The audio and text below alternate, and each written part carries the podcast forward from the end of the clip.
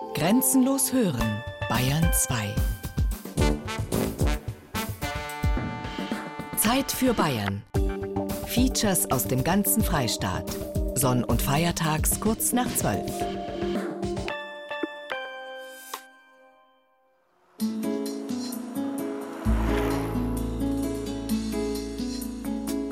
Freiheit. Wenn man so hier Richtung Starnberg fährt und sieht die Alpen. Fahrradtaschen zu packen und einfach Richtung Süden zu fahren, das ist einfach Freiheit. Und was glaube ich auch das Gefühl von Freiheit beim Radlfahren ausmacht, das ist der Fahrtwind, der mir um die Nosen pfeift. Ich kann so schneller fahren. So geht nur die Sachen, die du brauchst auf dem Fahrrad und du darfst hingehen, wo du willst, unter deiner eigenen Kraft. Das reinste Gefühl der Freiheit, das ich je gespürt habe. Freiheit auf zwei Rädern. Radlergeschichten aus Bayern. Sie hören ein Feature von Thomas Glasberger.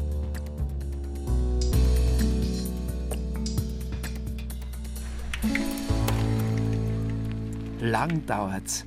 Aber dann kommt sie doch irgendwann heraus, die Frühjahrssonne. Und alle wollen nur noch eins, hinaus und hinauf auf die Fahrräder. Die heiß ersehnten ersten Radlmeter an der Isar, an der Donau, am Lech oder für die Münchner auch bloß im englischen Garten sind wie eine Befreiung für Körper, Geist und Seele. Super, oder? Also sind ja alle draußen, zu Tausenden. Ja, nachdem die Fahrräder wieder geputzt sind und wieder funktionsfähig, kann man endlich wieder in die frische Luft. Es ist einfach herrlich. Vor allem mein Hund freut sich, der gerade schon in die Isar gesprungen ist. Und endlich äh, können wir es wieder genießen, durch den englischen Garten zu radeln. Das Einzige, was nervt, sind die Leute, die schon grillen, weil mein Hund so gerne Würste isst. genau. Aber ansonsten ein purer Genuss. Ja, wunderschön natürlich mit den Kindern. Endlich kommen wir sehr schnell wieder anziehen. Mit dem Auto einen Parkplatz suchen, sparen wir uns und mit dem Anhänger ist natürlich super. Wie weit seid ihr schon gekommen heute? Äh, heute vom Schwabing bis daher bis zum Biergarten. Natürlich mit einem Quad den ganzen Winter. Oh, very nice. Yes, we, we, we love it here. It's, uh, we're very glad uh, the winter is over. Im chinesischen Dom kriegt keinen Platz mehr. Alles voll zurzeit, ja. Ja, ja, fahren wir zum Aumeistermann auf. Am ersten warmen Sonntag im Jahr sind alle unterwegs. Schweißgebadete Sportler im engen Renndress, lächelnde Biergartenradler auf ihrer Tour de Nonchalance – Hundebesitzer, deren Lieblinge an Leine und Lenker zerren. Oder Eltern, die ihre quietschvergnügten Sprösslinge im Anhänger zum nächsten Spielplatz chauffieren. Radfahren ist an solchen Tagen Genuss pur.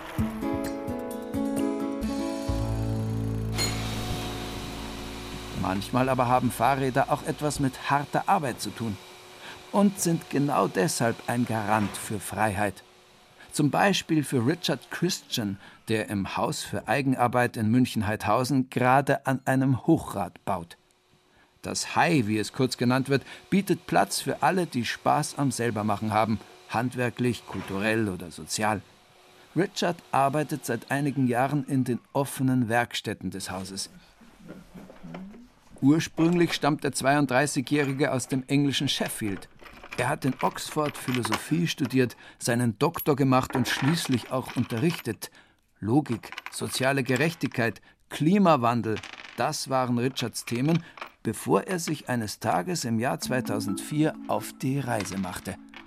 Mit dem Rad ist er durch Deutschland und Österreich gefahren, hat auf Bauernhöfen gejobbt, um schließlich in München hängen zu bleiben. Für Fahrräder interessiert sich der Philosoph schon seit langem. Die ideale Technik, sagt er, keine Entfremdung, überschaubar und doch raffiniert. So haben Fahrräder also Richards Leben verändert.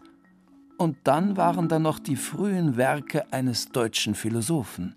Die früheren Schriften von Marx, das ging alles darum, dass der Mensch äh, sich so entwickelt soll, dass er ein kompletter Mensch ist, also frei und mit alle die Seiten des menschlichen Lebens. Und es gibt so einen berühmten Passage von Marx äh, darüber redet, wie man dann so fischt in der Früh und dann ja einen Tisch baut und dann philosophiert am Abend. Ja, und das war für mich auch das Ideal. Ja. Ich wollte nie nur in einem Büro sitzen. Das war ja als äh, Dozent oder was. Das, das ist eigentlich zum Schluss Bürojob. Ja. Also, ja, du bist hauptsächlich am Schreibtisch oder und jetzt ähm, vor dem Bildschirm. Ja, das wollte ich nicht. Äh.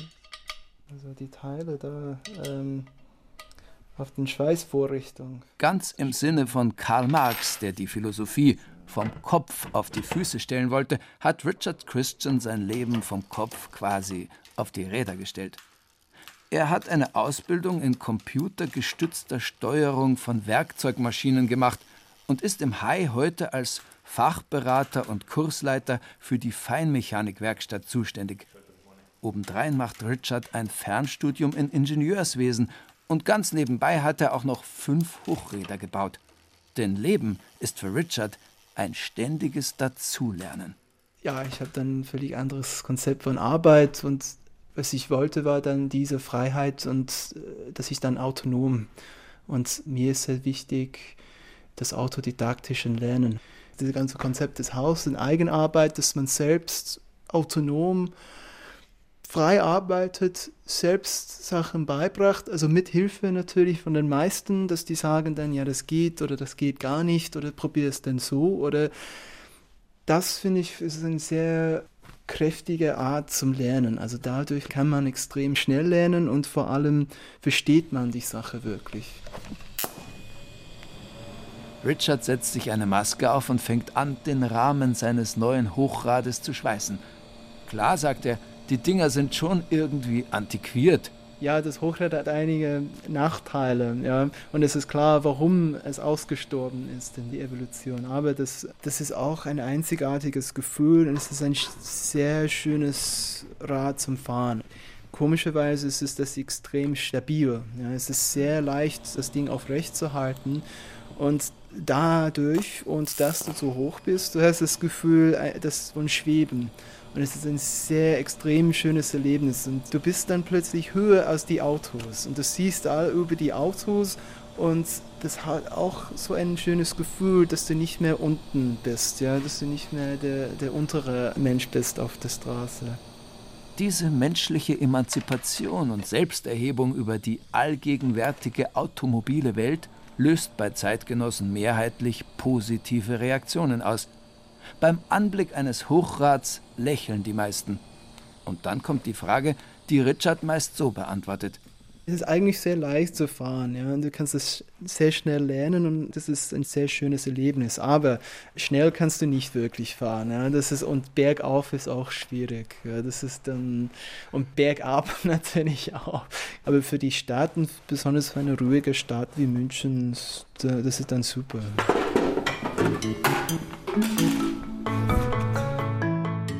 Das Tempo beim Radfahren, sagt der Philosoph Richard Christian, sei die ideale Geschwindigkeit überhaupt. Wie in einem Trickfilm. Man merkt gerade noch, wie die Landschaft sich ändert, wie sie sich ausdehnt. Aber es geht doch nicht so schnell wie beim Autofahren oder gar beim Fliegen, wo man von A nach B hetzt und dabei fast aus Raum und Zeit geworfen wird. Und dann ist es natürlich immer wieder auch die Idee der Freiheit, die Richard am Radfahren so gefällt. Ich habe mich dafür begeistert, dass man total unabhängig reisen kann. Also man braucht kein Auto, kein Zug oder was. Man kann einfach alles auf dem Fahrrad tragen und man ist dann wirklich frei. Also es ist das reinste Gefühl der Freiheit, das ich je gespürt habe. Also dass du wirklich nur die Sachen, die du brauchst auf dem Fahrrad und du darfst hingehen, wo du willst, unter deiner eigenen Kraft. Ja, und dann du schläfst äh, unter Brücken oder unter Bäume bei Flüssen oder sowas. Dann es ist auch was ein hm, bisschen philosophisches, dass das Gefühl Menschsein sehr verstärkt. Ja, das ist irgendwie deine Kräfte sind verstärkt. Du kannst auf viel längeren Strecken reisen unter deiner eigenen Kraft du spürst äh, Hunger und Durst viel mehr. Also, und deine Kenntnis der Welt oder deine Erfahrung der Welt ist auch irgendwie verstärkt dadurch. Und es ist irgendwie eine Maschine für mich, die die menschliche Kräfte und Erfahrung allerseitig verstärkt. Das fand ich sehr interessant.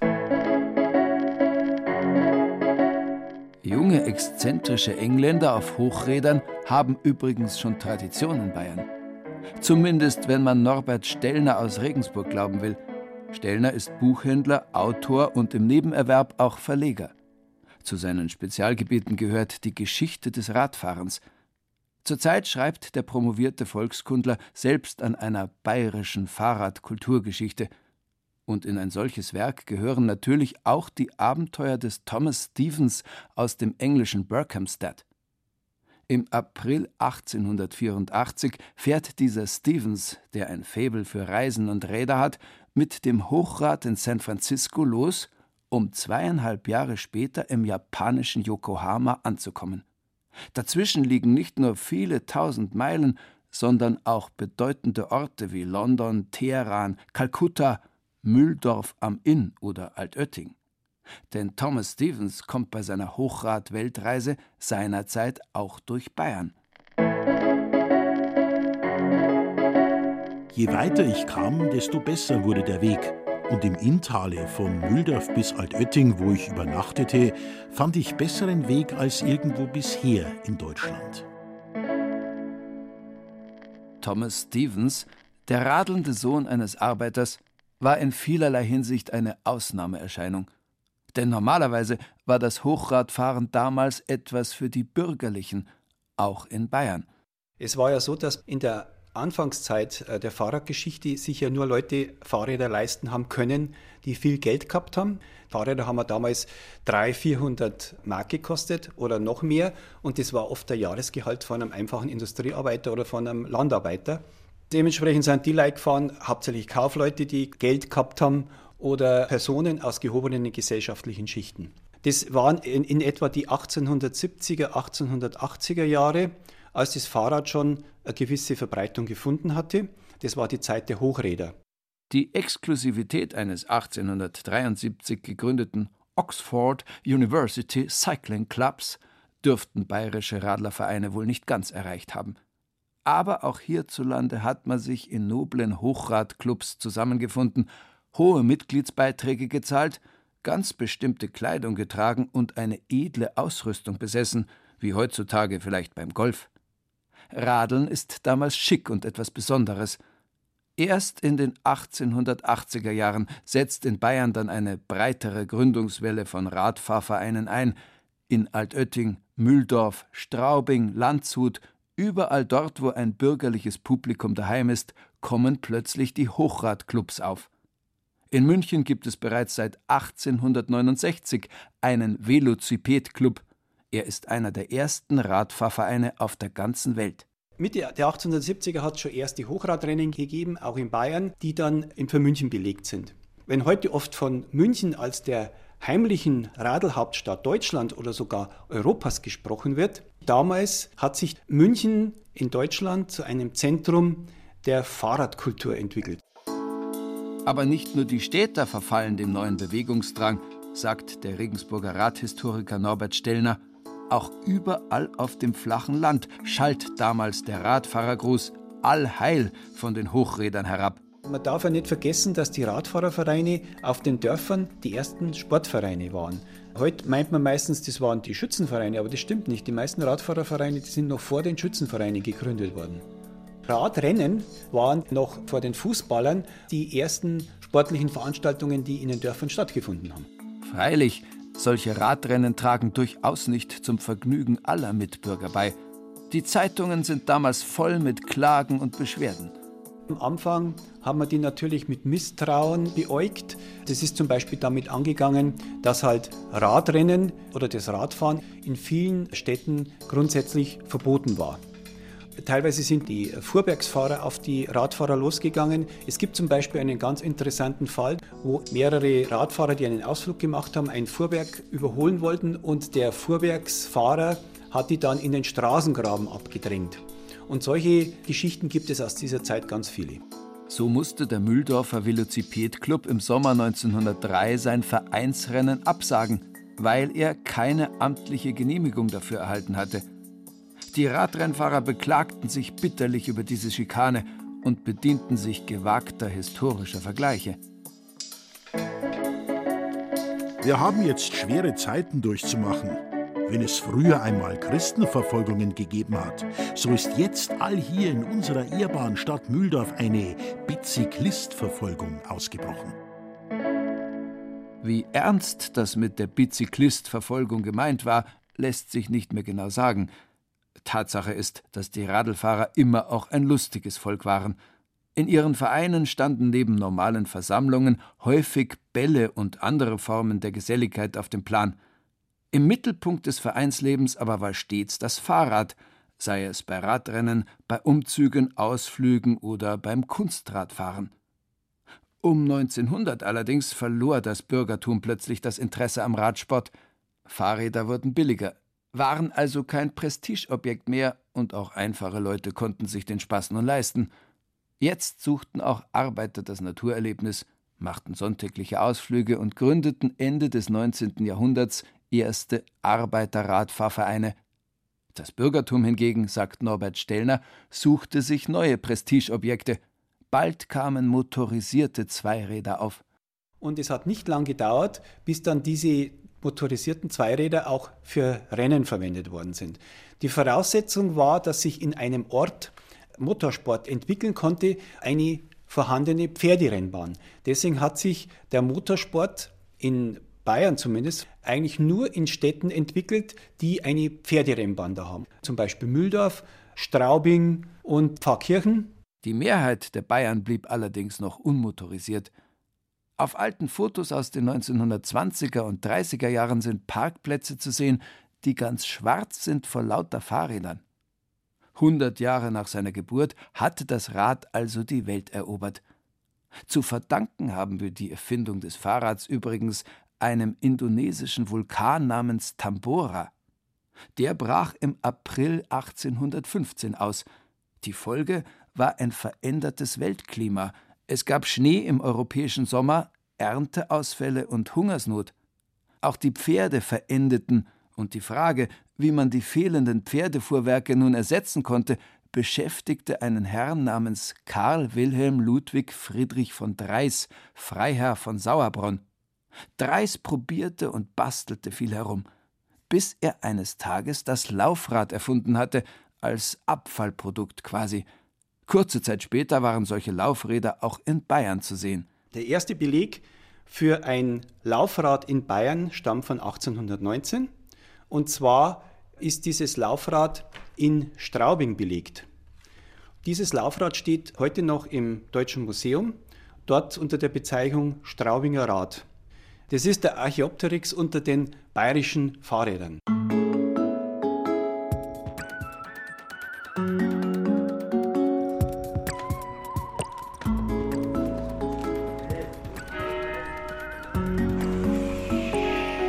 Dass sich die Evolution des Radfahrens Tag für Tag aufs Neue wiederholt, erleben wir auf dem Pfarrhof von St. Andreas in München. Dort jagen zwei Kinder mit Laufrad und Fahrrad um die Kirche. Josefa ist sechs Jahre alt und hat schon ein richtiges Kinderradl. Ihr dreijähriger Bruder Quirin hat dafür ihr hölzernes Laufrad bekommen.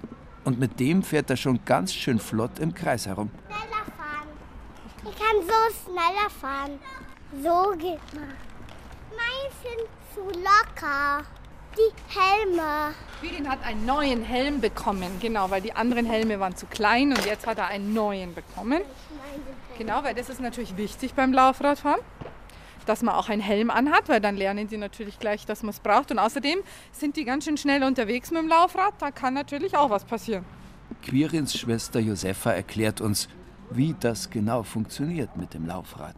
Da setzt man sich drauf und dann tut man so, als würde man laufen, aber man sitzt halt und fährt. Daniela Pöschel, die Mutter von Josefa und Quirin, ist vom Laufrad als Übungsgerät begeistert. Es macht den Kindern Spaß und sie lernen spielerisch das Gleichgewicht zu halten, sagt Daniela Pöschel. Josefa war zweieinhalb Jahre alt, als sie mit dem Laufradeln anfing. Danach hat sie fürs richtige Radl keine Stützen mehr gebraucht. Sie ist aufs Fahrrad gestiegen und einfach losgefahren. Das macht mir Spaß. Ohne Stützen habe ich das gelernt und ich habe auch alleine anschubsen gelernt. Die Mama hat mir immer hinten einen kleinen Stoß gegeben und dann habe ich es irgendwann mal auch selbst gekonnt. Freilich, ganz ohne Sturz geht's dann doch nicht, verrät der kleine Quirin. Josafa, beim Oma fahren hat Josafa sich wehgetan hat. Hast stark gebremst, gell? Das erzählt der Quirin gerade. Erzähl mal, wie Ja. du da gebremst hast. Ich habe auf den Steinen gebremst. Dann habe ich mein Daddy verloren. Ja, Der Didi-Verlust läuft unter Kosten der Freiheit. Denn Freiheit bedeutet das Radfahren für ihren Nachwuchs zweifelsohne, sagt Daniela Pöschel. Ja, Freiheit in diesem Sinn. Sie merken, ah, ich kann ein Stück weiter als die Mama und der Papa und radeln einmal voraus, so wie sie sich halt trauen. Also sie probieren es aus. Wie weit traue ich mich? Wie weit will ich weg von meinen Eltern? Und was kann ich schon alleine? Ja, also und das Lachen, äh, es macht da Spaß miteinander, ja, auch mal um die Wette zu fahren oder sowas. Ui, Vorsicht, stopp. Oh. Gut gebremst, sehr gut. Und nochmal. Manchmal geht es schon recht flott dahin beim dreijährigen Quirin. Da wünschen sich die Mama und der Papa am liebsten eine Fernsteuerung. Sowas gibt es übrigens neuerdings. Ein 16-jähriger Gymnasiast aus Aschaffenburg hat die ferngesteuerte Bremse für Kinderlaufräder erfunden. Sie wird mittels Smartphone aktiviert. Aber an diesem Vormittag ist kein Eingreifen mehr nötig.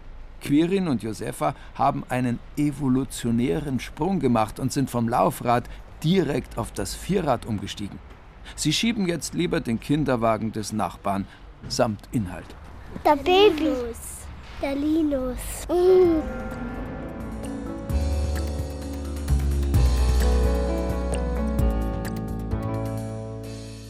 Im Jahr 2002 wurden in München 10 Prozent aller Wege mit dem Fahrrad zurückgelegt. 2011 waren es schon 17 Prozent.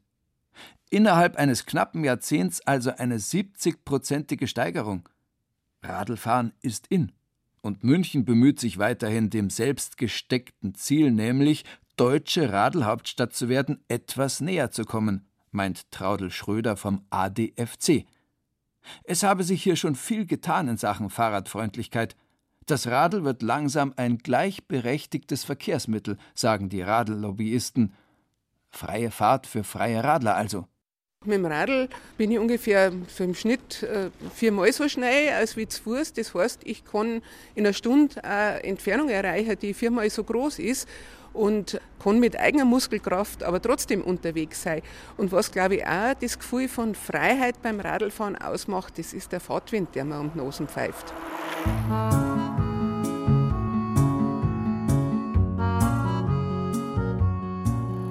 Freiheit und Fahrtwind.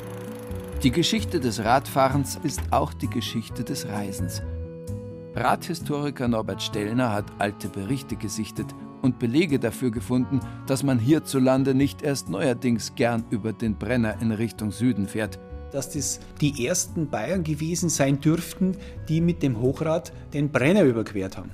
Ich schätze, dass die schon ein paar Wochen unterwegs waren, weil anders ging es ja gar nicht. Man muss sich auch vorstellen, dass die die Räder zum großen Teil auch schieben mussten, weil man nicht fahren konnte.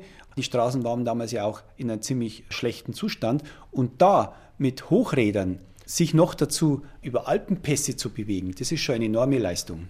Auch in Mühldorf am Inn, wo 1882 ein Velociped-Club gegründet wird, sind Radreisen früh schon modern. Edwin Hamberger, Historiker und Leiter des Mühldorfer Stadtarchivs, hat ein Buch geschrieben über diese frühe Form des sanften Tourismus. Der Titel lautet Also frisch drauf los. Zwischen 1899 und 1902 macht nämlich eine Gruppe von Mühldorfer Bürgern Radreisen ins Salzkammergut, an den Gardasee und nach Venedig. Josef Rambold war einer der Teilnehmer.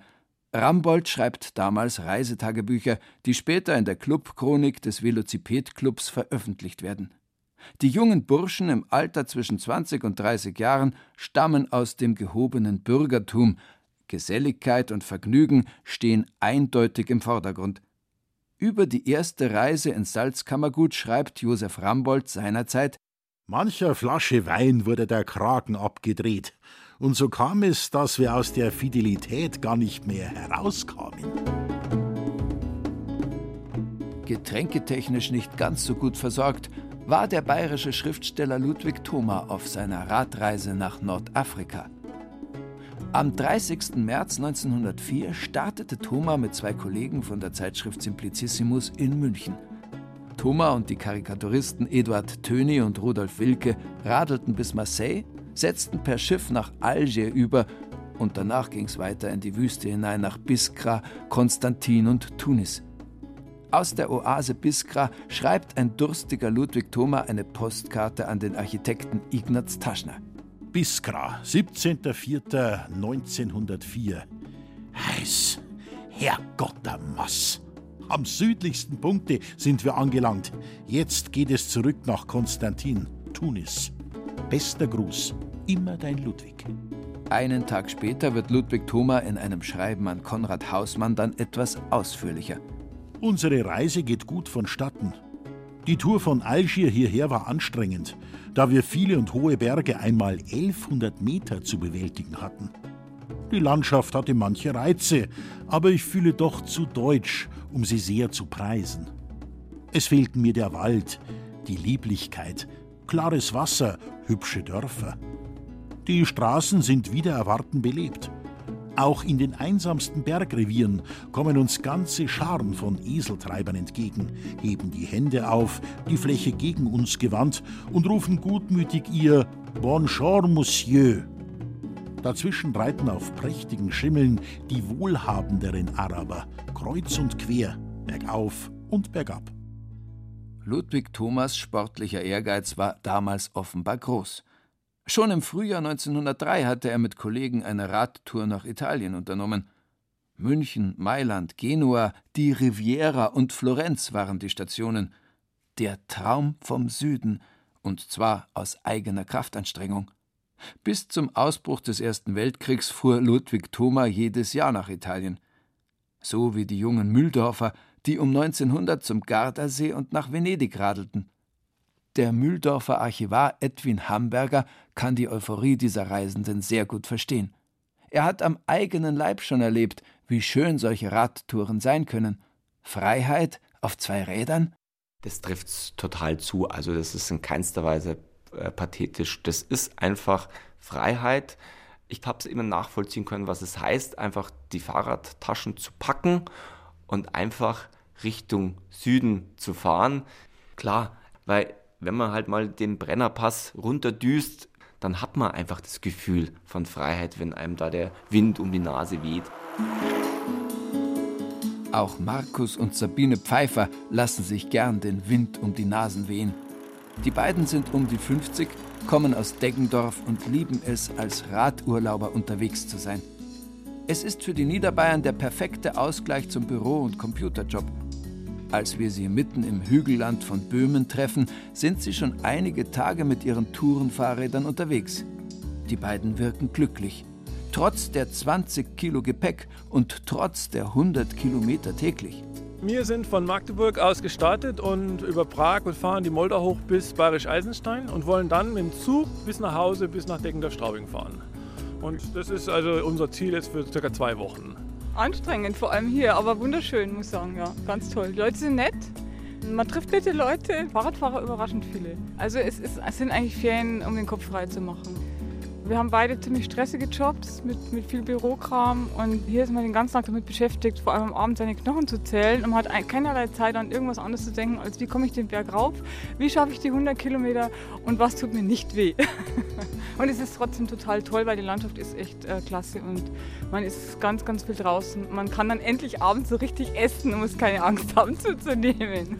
ja, das ist ein, ein totales Glücksgefühl auch wieder, auch wenn der Berg steil ist. Aber wenn man dann oben ist und wieder schauen kann oder zwischendurch schauen kann. Das ist einfach toll. Mehr kann man eigentlich fast dazu nicht sagen. Radfrei. Zaghafte Reform im streng islamisch regierten Saudi-Arabien. Frauen dürfen nun auch Fahrrad fahren. Dies hat die Religionspolizei beschlossen. Erlaubt ist dies aber nur in Erholungsgebieten in Begleitung eines männlichen Verwandten und unter Wahrung der gesetzlichen Bekleidungsvorschriften. Frauen müssen in dem Wüstenstaat in der Öffentlichkeit stets Kopftuch und einen Überhang tragen. Münchner Merkur, 5. April 2013, Seite 1. Diese Meldung mag uns Europäern kurios erscheinen. Für Sena al-Shakani ist sie keine Überraschung. Die 47 Jahre alte Elektroingenieurin kommt ursprünglich aus dem irakischen Bagdad und lebt seit 1998 in Deutschland. Frau al-Shakani übersetzt Bücher aus verschiedenen Sprachen, sie malt, sie treibt auch gern Sport, aber Radfahren kann sie nicht. Sie hat es nie gelernt. Denn obwohl ihre Heimat Irak moderner ist als Saudi-Arabien und obwohl sie dort zehn Jahre lang ein Auto fahren konnte, hat sie als junge Frau dort nicht Fahrrad fahren dürfen. Es war nicht erwünscht, nur die Buben durften radeln, die Mädchen allenfalls bis zum neunten oder zehnten Lebensjahr. Danach war Schluss. Und so hat Frau Al-Shakani nie wieder den Aufstieg geschafft. Jetzt freilich, sagt sie entschlossen, jetzt ist es soweit, jetzt möchte sie fahren lernen, denn München habe so viel Schönes zu bieten. Und ich möchte gerne mit dem Fahrrad die, diese Seiten von München besuchen, so sage ich mal. Deswegen habe ich entschieden, dass ich Fahrrad fahren muss. Und am besten gehe ich zum äh, Kurs, so Fahrradkurs. Ich bin jetzt gespannt und ich freue mich drauf. 16 Stunden Fahrradunterricht kosten beim ADFC 60 Euro. Ein erschwinglicher Preis. Und so nutzen im Jahr etwa 40 Leute in München diese Chance, Radfahren zu lernen. Seit dem Jahr 2000 waren es insgesamt schon an die 500, sagt Lothar Röth, der früher Abteilungsleiter in einem Konzern war. Seit 2010 ist Rentner Röth Leiter und Ausbilder der Radfahrschule im ADFC. 95 Prozent seiner Schüler, sagt er, seien Frauen, vor allem aus dem arabischen Raum, aber auch aus Afrika und vom Balkan. Im Jahr 2012 kamen die Teilnehmer aus zwölf Nationen und alle haben sich gut verstanden. Radfahren verbindet eben.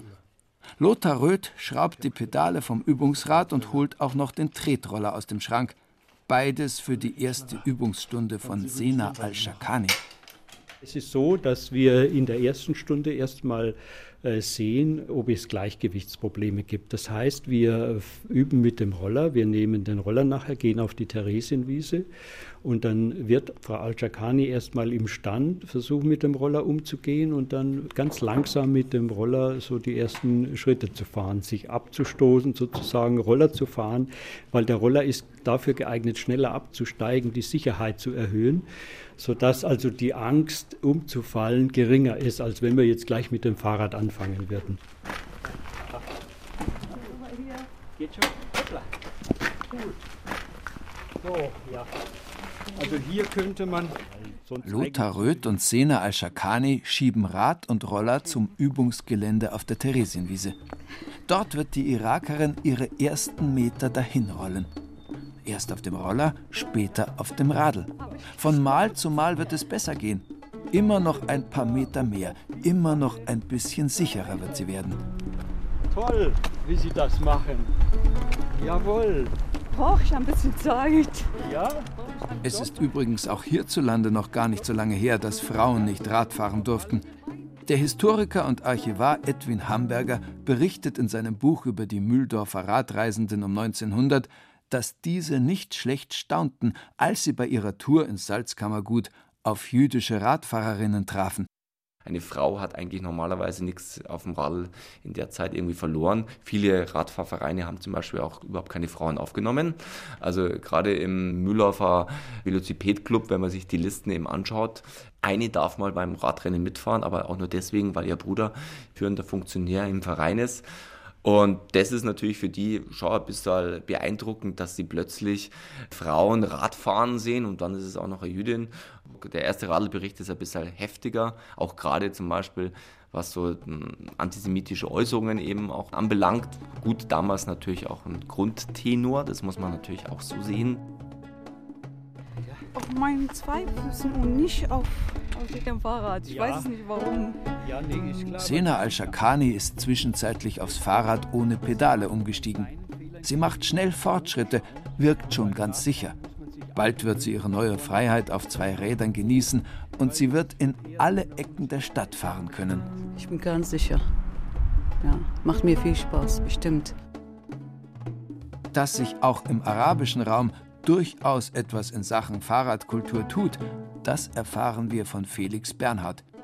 Der 23-Jährige ist Maschinenbaustudent und seit seinem zwölften Lebensjahr ein leidenschaftlicher Radfahrer. Damals allerdings in Abu Dhabi, wo der gebürtige Münchner aufgewachsen ist. Am Anfang, wo ich gekommen bin, wo ich mein erstes Radl gehabt habe mit 12, gab es nur ein Radgeschäft, das war übrigens ein Deutscher. Mittlerweile jetzt war ich überrascht, das letzte Mal, wo ich zurück war, ist wirklich eine kleine Community entstanden. Im Winter, sage ich mal, hat man, wie es halt im Süden ist, seine 20 Grad. Das ist optimal. Im Sommer wird es halt mal mit 45, 50 Grad etwas wärmer, doch etwas flacher als hier, aber anspruchsvoll. Dann ist man auch in die Berge unterwegs. Wohin will ich da einen Weg? Felix Bernhard arbeitet nebenbei in einem Münchner Radgeschäft, das sich auf Mountainbikes spezialisiert hat. Die Produktvielfalt, sagt er, sei deutlich gestiegen. Man müsse sich als Kunde schon genau bewusst machen, was man will und was man sucht. Zu viele verschiedene Kategorien und Preisklassen gäbe es mittlerweile. Von 500 bis 5000 Euro oder noch mehr. Ja, selbst Räder bis 12.000 Euro finden manchmal einen Käufer. Ein paar Straßen weiter ist das nächste Radgeschäft. Dort lässt sich gerade eine Dame mittleren Alters beraten. Also was ich brauche, ist, dass ich wirklich den Lenker so einstellen kann, dass ich das Gewicht nicht überwiegend hier auf den Handgelenken habe. Michael Westphal ist nicht nur Verkäufer in dem Münchner Radlgeschäft, er fährt auch selbst gern und kennt sich aus mit den Neuerungen des Marktes. Aber nur, weil er sich ständig auf dem Laufenden hält. Was mittlerweile gibt, ist hat man selbst als Profi die Übersicht verloren, wenn man sich mal eine Zeit lang nicht mit beschäftigt. Also die Komponenten, zum Beispiel Zehnfachritzel, was kein Mensch braucht. Also vor Jahren hat man noch das Achtfachritzel gehabt, dann kam das Neunfach.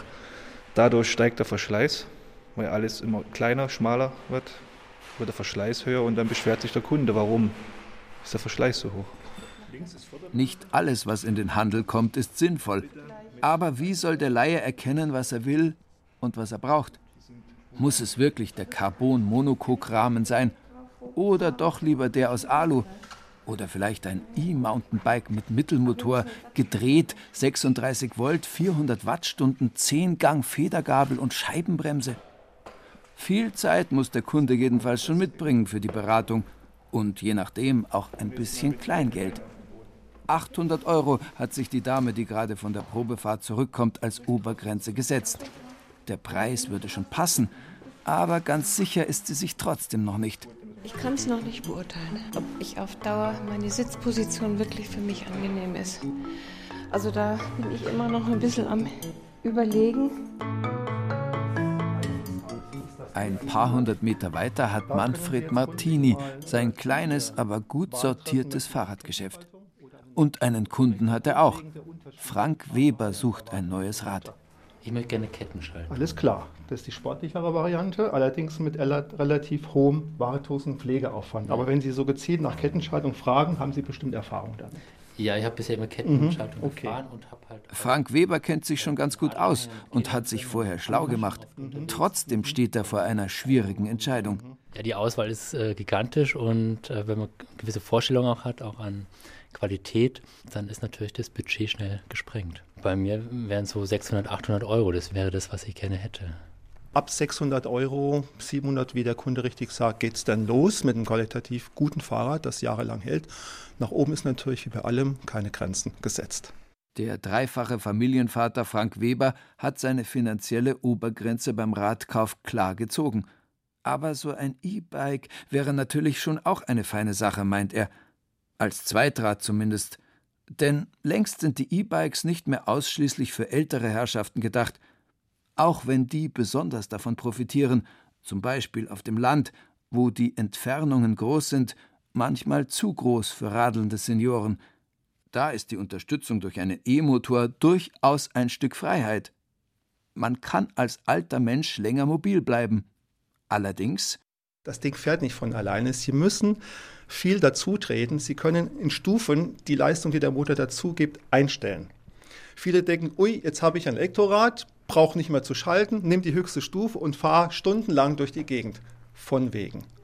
Die zweite Gefahr ist, dass man deswegen dann erwartet, ich habe ja jetzt einen Elektromotor, ich kann viel länger und viel weiter fahren. Auch eine ganz große Gefahr. Wenn man nämlich den Motor stark einsetzt, fahren Sie lange nicht so weit, wie leider viele Hersteller angeben.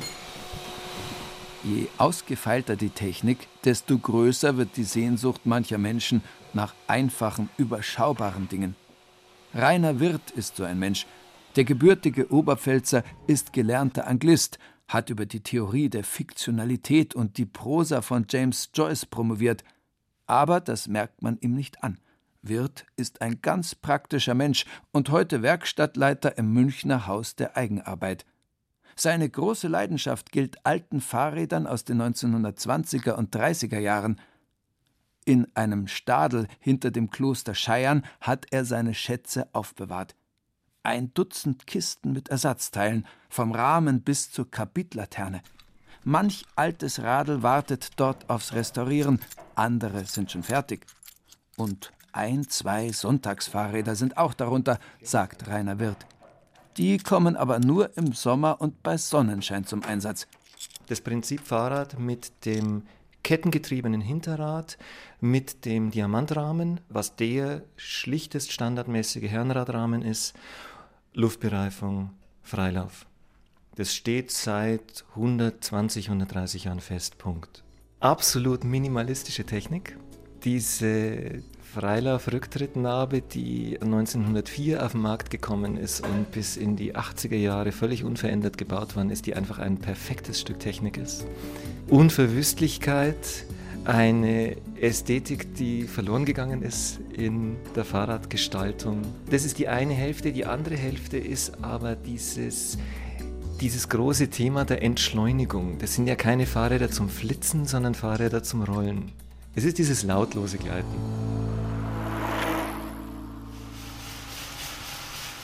Nicht ganz so lautlos geht es zu, wenn Frank Neumann seine Trainingseinheiten abstrampelt. Stundenlang ist dann in seiner Schwabinger Altbauwohnung ein monotones Surren zu hören. Ist das Wetter nicht gut, trainiert der 53-jährige Vertriebsingenieur nämlich lieber daheim, im 20 Quadratmeter Zimmer. Dort stellt Neumann sein Rennrad auf eine Achse, spannt den Hinterreifen auf eine Rolle und kann den Widerstand nach Bedarf regulieren, der liegt zwischen 100 und 450 Watt. So kann er in allen Bereichen üben, die ihm sein Trainingsplan vorschreibt. Manchmal macht er Grundlagentraining, dann wieder geht er an die anaerobe Schwelle und darüber hinaus. Das heißt, Frank Neumann sitzt dann auf seinem Rad und tritt wie vom Braunbären verfolgt in seine Pedale. Bald schon hat er, obwohl er sich keinen Zentimeter vom Fleck rührt, einen roten Kopf und schweißgetränkte Trainingsklamotten.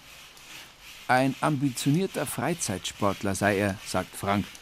Einer, der gern mal einen Radmarathon fährt, mehr nicht.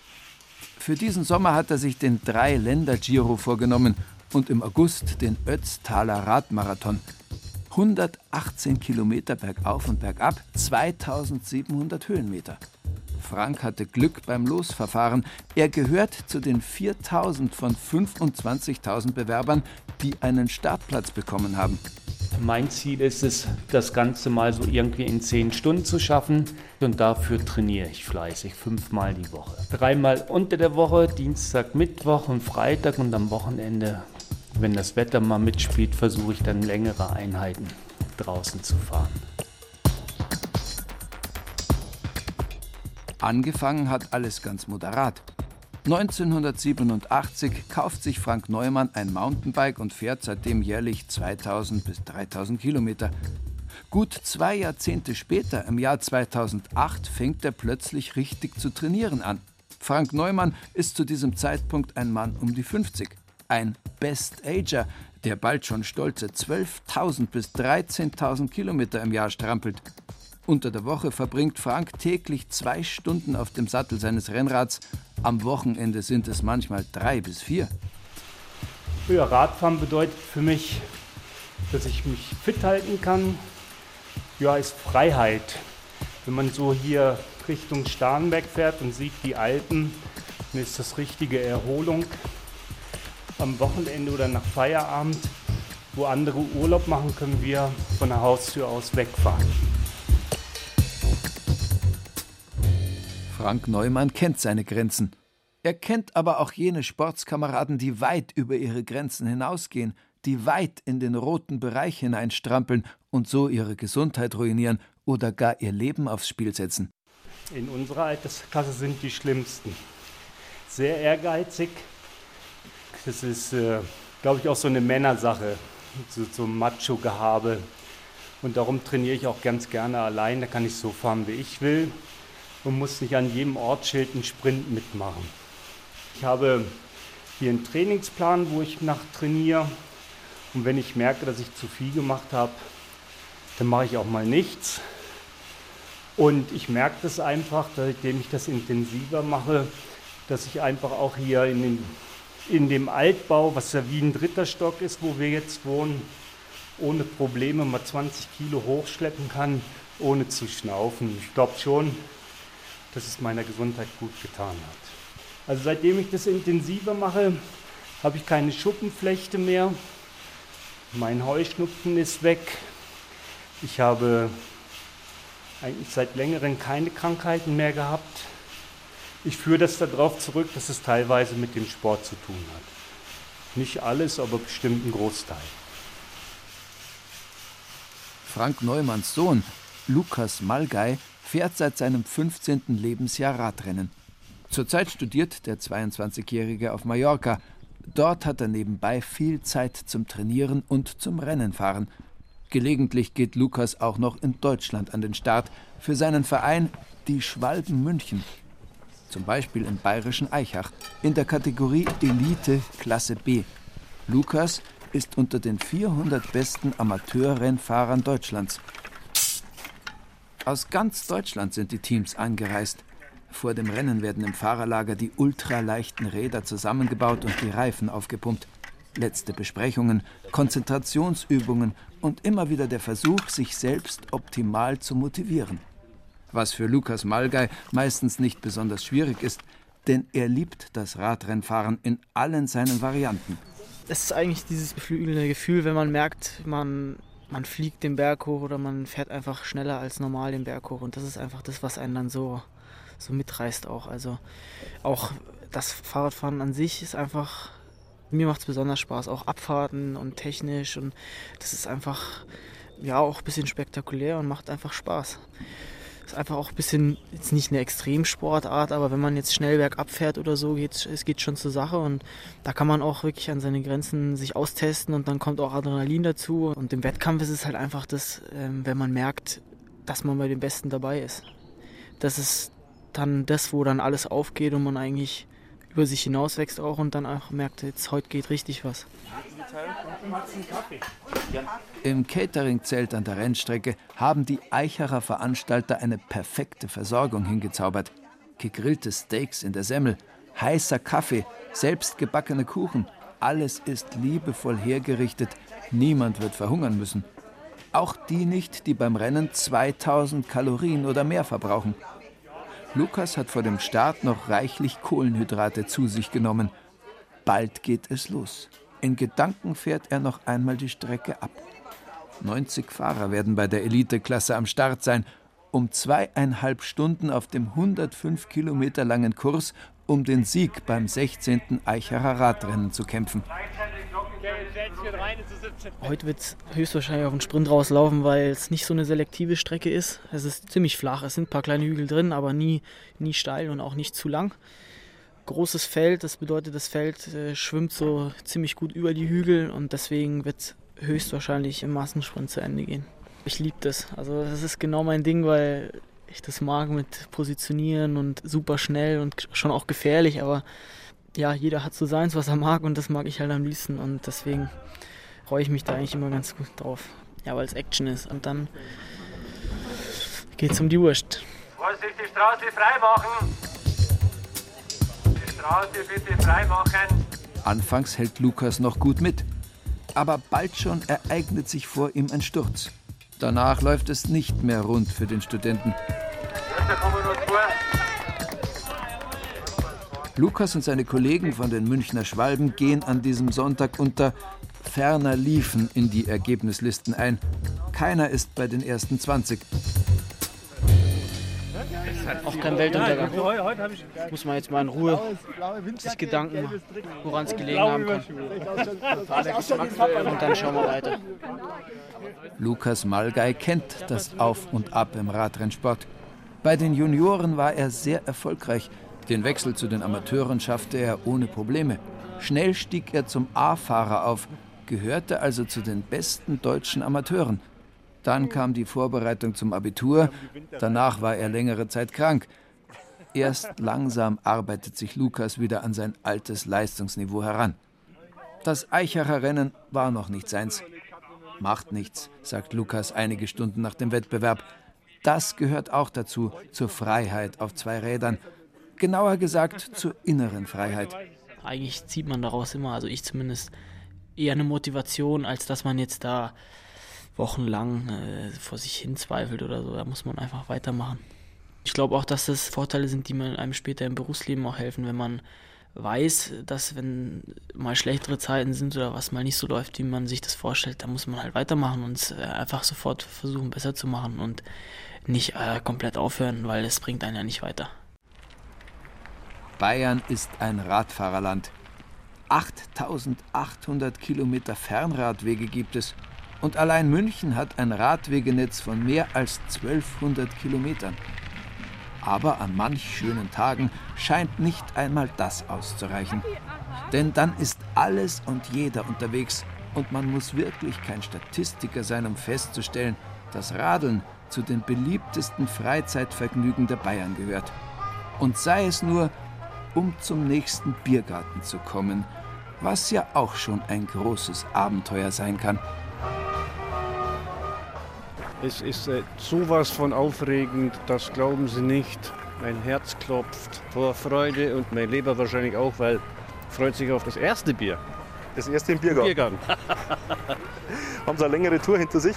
Nein, ich bin gerade von zu Hause circa fünf Minuten unterwegs. Aber das reicht schon. Wo ich die Sonne gesehen habe, dann habe ich gesagt, das muss ich ausnutzen. Radfahren ist fast immer der pure Genuss. Nur Fliegen ist schöner, sagt man. Aber nicht einmal das stimmt, meint der erfahrene Radurlauber Edwin Hamburger aus Mühldorf. Denn Radfahren, sagt er, das ist wie Fliegen.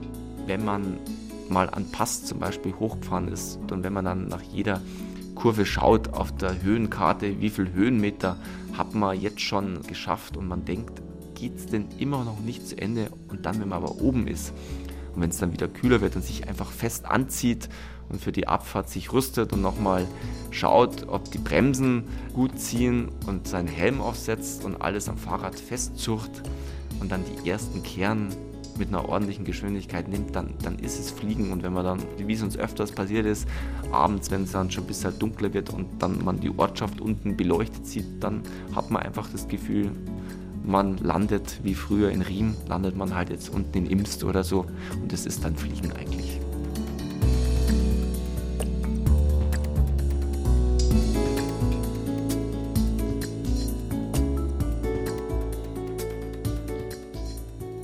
Freiheit auf zwei Rädern. Radlergeschichten aus Bayern. Sie hörten ein Feature von Thomas Grasberger. Die Sprecher waren Burchard Dabinus und Christian Jungwirth. Ton und Technik Monika Xenger. Sounddesign Dagmar Petrus. Redaktion Gerald Huber.